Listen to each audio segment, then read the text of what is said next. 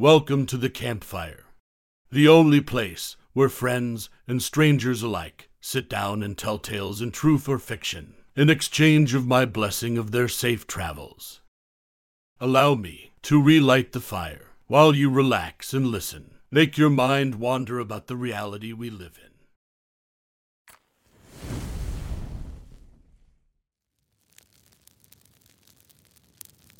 The story I'm about to tell you is from a traveler named Lord Poe. He called this experience Confessions of a Former Professional Torturer. Please allow me to tell you his tale. You can call me Mr. Alester. It is not my name, but it is the name I give my clients. I am a private contractor of sorts. I provide dynamic interrogation. I am very good at getting people to talk, and before you go accusing me of cruelty, I don't cut off toes or smash fingers with hammers. My methods are more sure and don't leave permanent injuries. I am not a killer or a mangler. My line of work takes me to dark places, but I don't do underworld work. I am an option for people that don't have options when getting someone to talk is critical. I've done a few government jobs, worked over terrorists and cartel bosses, among others. They almost all eventually talked. When they talk, I stop the audio recorder, hand over the tape, and take my leave. Whatever happens to them after that isn't my business. My last job, my very last, didn't start out any different. I get a call on my protected line. Black 1, I say, and await the response. Red 7, the voice replies. I checked my client book for Red 7. I have 4 names there. Sticks and stones, I continue. Cherries and pits, the voice replies. Mr. Ghost reads the name. A private client, not corporate, not government, but a very wealthy string puller according to my notes. How can I help you, Mr. Ghost? I clicked my pen and was poised to take notes. Are you familiar with my case? He asked, fairly. Your daughter went missing and you want to keep it out of the media. I replied, referencing my notebook. That is correct. What's more, Mr. Alester, is I have the man who I believe to be responsible. A sick man. I think he has my daughter somewhere. She may already be dead. I have to know. His voice broke as he choked back tears. As you can imagine, unless you are a dear loved one, tears don't move me much anymore. I have drunk many tears. You understand, I am not a hitman. I am an interrogator. Know that if I think someone is being straight, if I think that they don't know the answers, I'm out. I'm not in the business of forcing people to say what you want them to hear. Are we clear on this first point? I spoke sternly but professionally. We are clear, Mr. Ghost replied. Next point, you pay half up front and the other half when I am finished. I was interrupted by a ding on my phone that alerted my payment had been received. This guy was eager to find his daughter. When I am finished, I continued, you'll get the tape after the second half is paid. Not before. If I fail to get your info, or if the interviewee is bunk, I keep the deposit. That will not problem. My resources are unlimited. Mr. Ghost had reined his emotions back in. A background check on the subject, we will call Pat, revealed he was squeaky clean until about 10 years ago. He was diagnosed with delusional schizophrenia and was fixated on serving his dark lord. Assault, robbery, murder, vandalism, kidnapping, and even rape. He had been charged with them all but never served time for any of them. In most cases, the charges were dropped. Others were mistrial or settled in civil court. Now, though, he might have hurt a kid, and that pissed me off. I headed over to my coroner friend to borrow a dead body for a few days. I had already rented a remote private cabin with a small basement and hung the corpse on a pole, and erected another pole just a few feet in front of it. I called Mr. Ghost, and within an hour, a black SUV arrived, and a hog-tied man with a sack on his head was pushed out. His shirt was covered in blood and his skin with various lacerations and gouges. This wasn't uncommon to see. Many times my clients try and work a guy over before they send them to me. I waited for the SUV to leave. The subject wasn't struggling. I jabbed him with a sedative anyway and pulled him down into the basement and hung him up across from the corpse, securing his hands, feet, and torso with cargo straps. I head upstairs and made some coffee. I like coffee when I work. A bit later, when I was sure the light sedative had worn off, I readied some cool water and headed downstairs. I splashed him in the face with water. He woke instantly. Pat is it? I asked. His face was sallow and sunken. Deep purple bags hung beneath his eyes. His hair was stringy and balding. Most of his body was covered in pagan runes and occult symbols. He did not look up or stir. He stared at the floor. Okay, let me tell you how this works. You look pretty hungry, Pat. Probably haven't eaten for a few days. That's nothing though, Pat, just waits. I've seen the toughest guys crack inside of 7 days without food and water. See that guy hanging up there? I pointed to the corpse. I didn't kill him. Who did? He didn't talk. No talk, no food, no water. You die, slowly and painfully. I held up his chin so he could take in the corpse. I did not see the usual emotional responses. They worked this guy so bad he might be dead inside. Fucking hacks. Please, he began. Please. She belongs to the Dark Master now. Did you sacrifice her to your Dark Master? I asked and took a sip of coffee. This is a very fine coffee. Hand ground, straight from Ecuador. I'll cut you down from there and pour you a cup. Where is the girl? With the Dark Master now. Oh, Dark Master, come and save me. He began shouting and screaming for this Dark Master. After he calmed down, I pressed again. This guy was crazy enough he might accidentally let her whereabouts slip.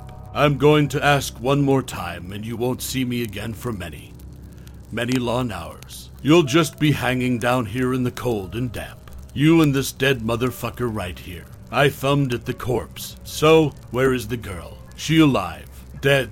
Where is this Dark Master? I took another drink of coffee with a long, loud slurp. ... with the Dark Master. He repeated. All right then. I hung a clock around the neck of the corpse. A ticking clock. I had rigged the gears so that it would run much slower than normal. This warped perception of time and made every starving minute feel like an eternity. I left the buzzing light on and shut the door and headed back upstairs. I waited a full day before I went back down and busied myself with reading and cooking chocolate chip pancakes. One for me and one for my guest. I head back down and sat on a bucket to eat my breakfast and drink my coffee. I brought you chocolate chip pancakes and hot coffee. I'm no Gordon Ramsay, but I make a pretty mean pancake. Just tell me where the girl is and these delicious pancakes can be yours. If you die here, that will be entirely your choice. Choose life, Pat. Choose pancakes. I held them under his nose. He was hungry now. Even crazy people feel hunger pangs. Shit. He paused and looked at the pancakes. He was really struggling. She is with the Dark Master. He ... Pat was about to answer, I think, but then his nose started bleeding profusely. And he started gnashing and grinding his teeth. His body convulsed in some kind of seizure. Save me. He screamed again. I did everything. I did everything for you. Everything you wanted. Pat said he. Was the Dark Master a person? Did this guy work for someone? Is the Dark Master your boss? Tell me where he is at and I'll torture him instead. He can be the one hanging on a pole, starving and pissing on himself. Come on, Pat. I finished off my pancakes. I'm gonna be honest, pal. I don't see you making it even 3 more days. You look pretty bad. Pretty soon, your stomach is going to start eating itself. You're gonna feel really miserable. Pat stared at the floor, his eyes fixated and nearing catatonia. I want to tell you I can't, he finally spoke. I can't. Keep living that lie, pal, and you'll starve to death on this pole. You all say you can't. You can. Just spit it out. Last chance, then I'm gone again.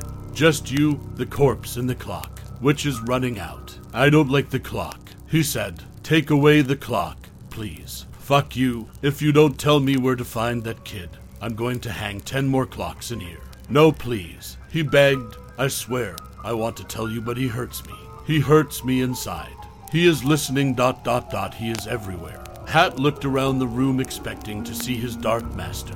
He was convinced this Dark Master was real. I wasn't so sure anymore. He's real. A real person. I asked. Answer that and you get a bite of pancake or a sip of coffee. Your choice. He nodded and then answered. Yes, real, but not. He flinched as if expecting to be struck. But he isn't human. I tried. He was hit with another seizure. His eyes began to bleed along with his nose. I'm sorry. He screamed. I'm sorry. Coffee or pancake. I held the 2 options in front of him. Coffee, he replied. A smart choice. It's what I would have chosen given the carpet dry mouth he was experiencing. I held up the mug so he could sip the coffee. See? Answers get rewards. Let's go all the way home. Where can we find this kid and get her back home? And if you say she's with the Dark Master one more time, you might not see me again for days. So let's give the right answer this time. I think you know the location of the girl. That means you are here for the long haul, Pat. Give me the location, Pat. I reached over and turned off the clock. Sounds nice, doesn't it? Okay, Pat, your turn. Pat didn't answer immediately. He was taking in the silence. After a while, the ticking of this clock is like a dagger to the ears, especially when you are bound, starving, and stewing in your own piss and shit in a cold-ass basement. I turned toward the clock, and he shouted, "Stop! Wait! She..." He was struggling again. "There is. Come on. Where is she? You know.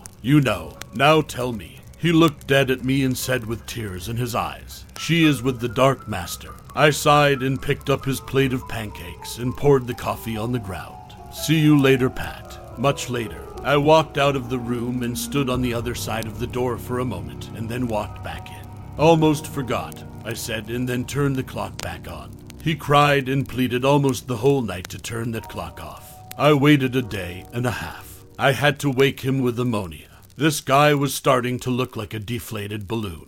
"Good afternoon." I waved a bag of fast food under his nose. Burger and fries. American classic. Nice big cold drink too.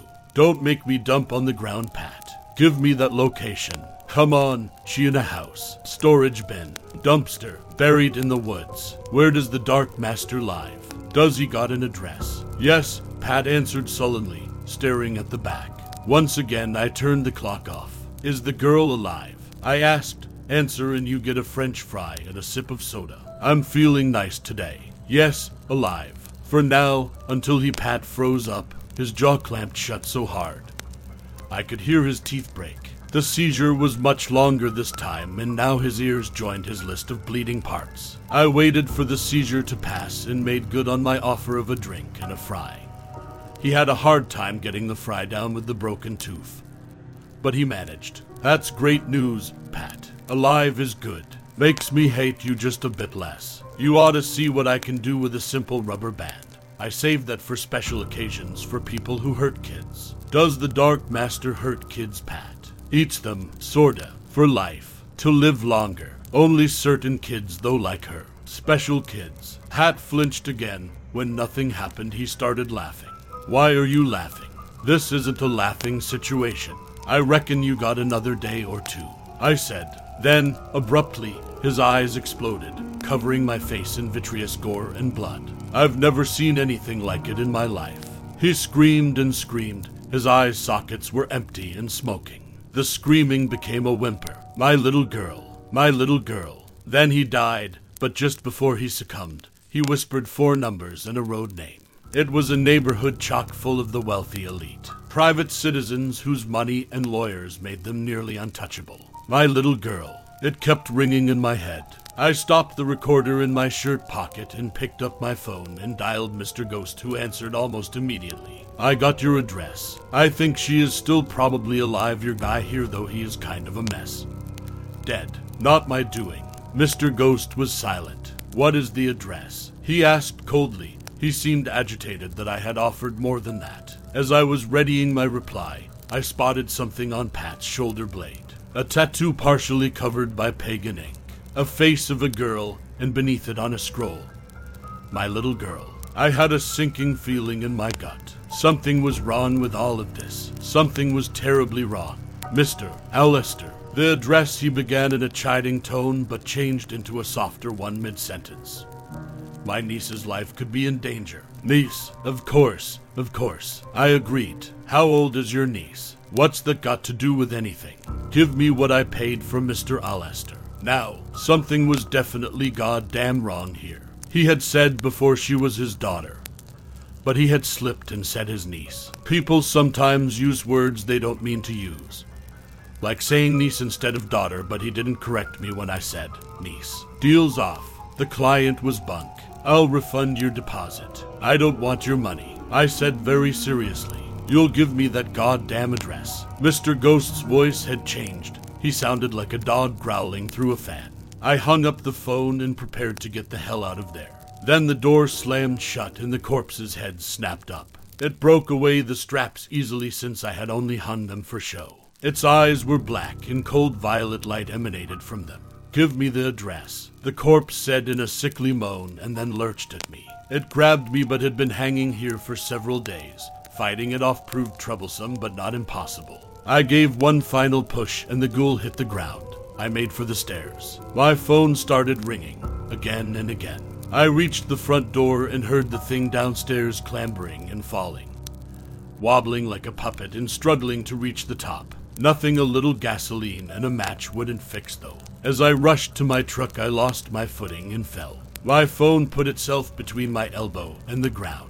A busted phone was the least of my problems, though. I regained my footing, and by the time I got back to the porch, the shambling cadaver had finally reached the top of the stairs. I burned the place to the ground. This old log cabin went up like a matchstick after a few splashes of high-octane petrol. That corpse had been pumped full of formaldehyde and burst into flames almost instantly as it passed through the front door. It bellowed a defeated howl before it collapsed into a burning pile of meat and bone. I usually don't get involved after an interrogation. I take my pay and walk. He eats them. I had just seen a man's eyes explode, all on their own out of his damn head. I saw a corpse walk. If that kid was going to live, if she was even still alive, I was going to have to kill a monster. Driving as fast as I could, it was nightfall by the time I arrived at the address. A 2-story house smack dab in the middle of rich people land. There were dozens of cars parked and more being shuttled through the gate. There was some kind of party going on. I managed to sneak in as a guest and look around the place. They were having a feast. It was ghoulish. They made no attempt to disguise it. I won't describe what I saw. It is far too awful even to imagine. I just wish I could tell you I found that girl alive, safe and sound, but I'm not big on lying. I left the party as quietly as I had entered. There is a permanent taint on my being now, having seen that macabre ritual. I found some of her stuff in a trash bin out back. A yellow dress, little black shoes, a doll, a teddy bear, and a small purse full of candy and crayons. I knew it was hers because I found a locket in the purse with a picture of younger, healthier-looking Pat. On the back was engraved, "You'll always be my little girl." I found a letter from Pat, too. It looked old and worn. It had been folded and unfolded many times and kept carefully in the envelope. It said, "None of this makes sense now, but I'll be back one day. I have to do this to keep you safe. One day, when you grow up, you will understand. I'll be free soon. I have to finish what I started. I love you, Daddy." But she wouldn't grow up. I think there was more to Pat than I understood, more than I will ever understand. I think Pat was hunting monsters and they got to him somehow. I suspect Mr. Ghost was just a monster stealing from another monster, and my party to a plan laid yet not hatched. I can't shake the feeling I am being watched. I have to keep my lights on at night, and I have recurring nightmares of the interrogation, of the feast and monsters. I can't tell my wife or my friends. I can't tell anyone I could call to exact justice for that kid was at that party. Police, politicians, celebrities, and dignitaries, you name it. All of them were supernatural, flesh-eating monsters. Other than my own family, I can't trust anyone. I might slowly be losing my grip on reality. Something keeps calling from the back of my mind, and it gets louder every day. I feel something nibbling, ... on my very soul. Now, that was the end of my tale. I hope you enjoyed yourself, listening while escaping the world you live in. That is all for today. Safe travels, and a blessed day.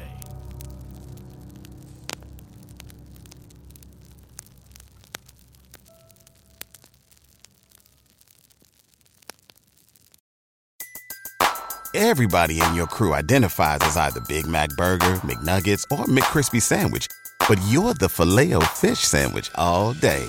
That crispy fish, that savory tartar sauce, that melty cheese, that pillowy bun. Yeah, you get it. Every time. And if you love the Filet-O-Fish, right now you can catch two of the classics you love for just $6. Limited time only. Price and participation may vary. Cannot be combined with any other offer. Single item at regular price. Ba-da-ba-ba-ba.